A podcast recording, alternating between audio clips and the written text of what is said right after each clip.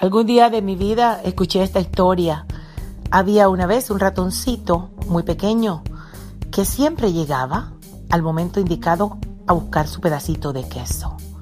Y algún día llegó uno más listo que supo en dónde estaba el queso, lo agarró para sí, lo empujó y lo escondió y se quedó con él. ¿Has pensado en tu vida cuántas personas se te han llevado tu pedacito de queso? Por no estar listo, por no estar preparado, por no estar alerta, por no ponerte las pilas. Alguien se ha llevado tu pedacito de queso. Hay que empezar a alistarse, a prepararse y a no dejar que nadie te quite las ganas de ir por tus sueños, de ir por tus metas, siempre en una sola dirección mirando hacia el futuro, hacia adelante, nunca hacia el pasado. Buen día.